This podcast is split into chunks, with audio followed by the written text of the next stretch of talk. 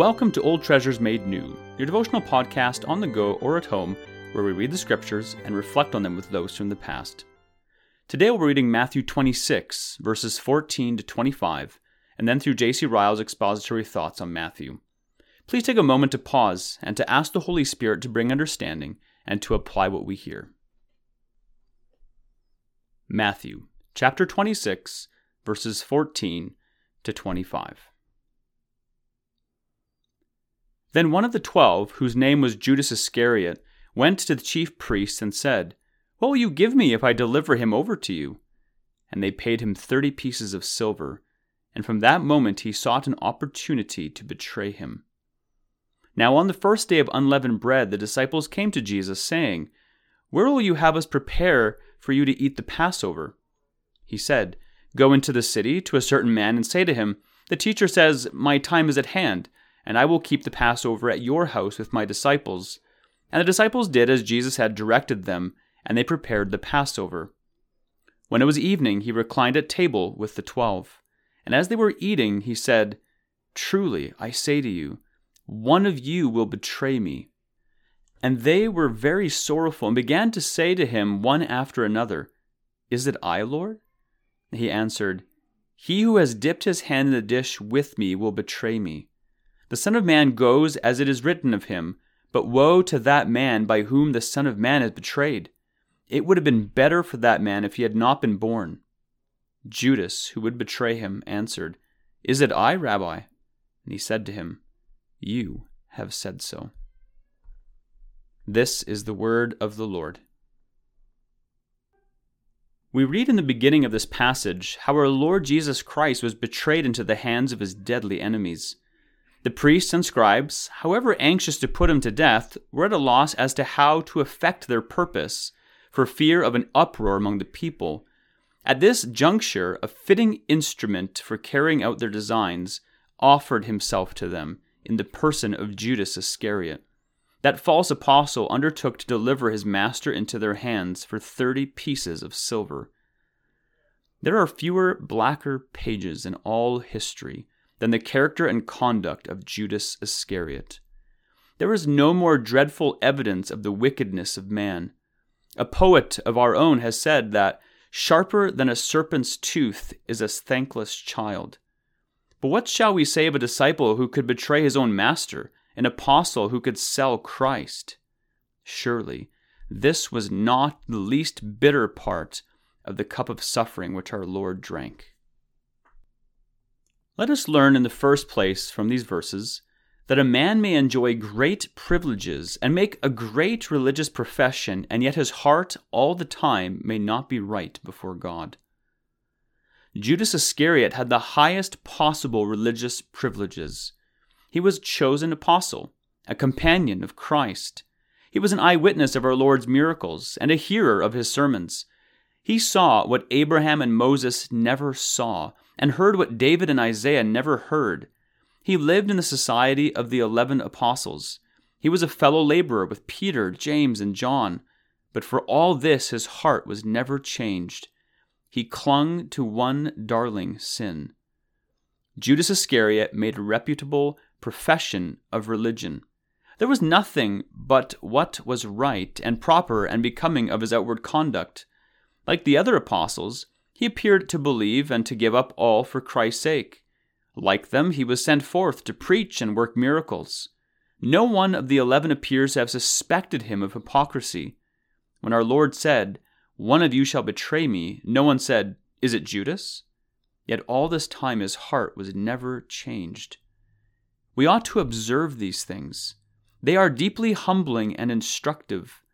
Like Lot's wife, Judas is intended to be a beacon to the whole church. Let us often think about him and say, as we think, "Search me, Lord, and try my heart, and see if there be any wicked way in me." Let us resolve, by God's grace, that we will never be content with anything short of sound, thorough heart conversion. Let us learn in the second place from these verses that the love of money is one of the greatest snares to a man's soul. We cannot conceive a clearer proof of this than the case of Judas. That wretched question, "What will you give me?" reveals the secret sin which was his ruin. He had given up much for Christ's sake, but he had not given up his covetousness. The words of the Apostle Paul should often ring in our ears. The love of money is the root of all kinds of evil. First Timothy six, verse ten. The history of the church abounds in illustrations of this truth. For money, Joseph was sold by his brethren. For money, Samson was betrayed to the Philistines. For money, Gehazi deceived Nahum and lied to Elisha. For money, Ananias and Sapphira tried to deceive Peter. For money, the Son of God was delivered into the hands of wicked men. Astonishing indeed does it seem that the cause of so much evil should be loved so well. Let us all be on our guard against the love of money. The world is full of it in our days. The plague is abroad. Thousands who would abhor the idea of worshipping Juggernaut, that is a Hindu god, are not ashamed to make an idol of gold. We are all liable to the infection from the least to the greatest, and we may love money without having it, just as we may have money without loving it. It is an evil that works very deceitfully. It carries us captives before we are aware of our chains. Once let it get the mastery, and it will harden, paralyze, scorch, freeze, blight, and wither our souls. It overthrew an apostle of Christ. Let us take heed that it does not overthrow us. One leak may sink a ship. One unmortified sin may ruin a soul. We ought frequently to call to mind the solemn words, "What shall it profit a man if he gains the whole world and loses his soul?" We brought nothing into this world, and it is certain that we can carry nothing out. Our daily prayer should be, "Give me neither poverty nor riches. Feed me with the food that is needful for me." Proverbs thirty, verse eight. Our constant aim should be to be rich in grace. Those who will be rich in worldly possessions often find at last that they have made the worst of bargains. Like Esau, they have bartered an eternal portion for a little temporary gratification. Like Judas Iscariot, they have sold themselves to everlasting perdition. Let us learn in the last place from these verses the hopeless condition of all who die unconverted. The words of our Lord on this subject are peculiarly solemn.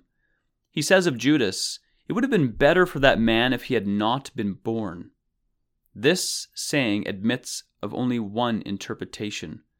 It teaches plainly that it is better never to live at all than to live without faith and to die without grace. To die in this state is to be ruined forevermore. It is a fall from which there is no rising. It is a loss which is utterly irretrievable. There is no change in hell. The gulf between hell and heaven is one that no man can pass. This saying could never have been used if there was any truth in the doctrine of universal salvation. If it was really true that all would sooner or later reach heaven, and hell sooner or later be emptied of inhabitants, it never could be said that it would have been good for a man not to have been born.